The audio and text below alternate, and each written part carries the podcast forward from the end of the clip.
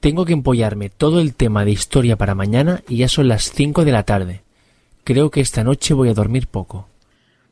¿Examen sorpresa otra vez? Sí, pero como puedes ver, muy sorpresa no es.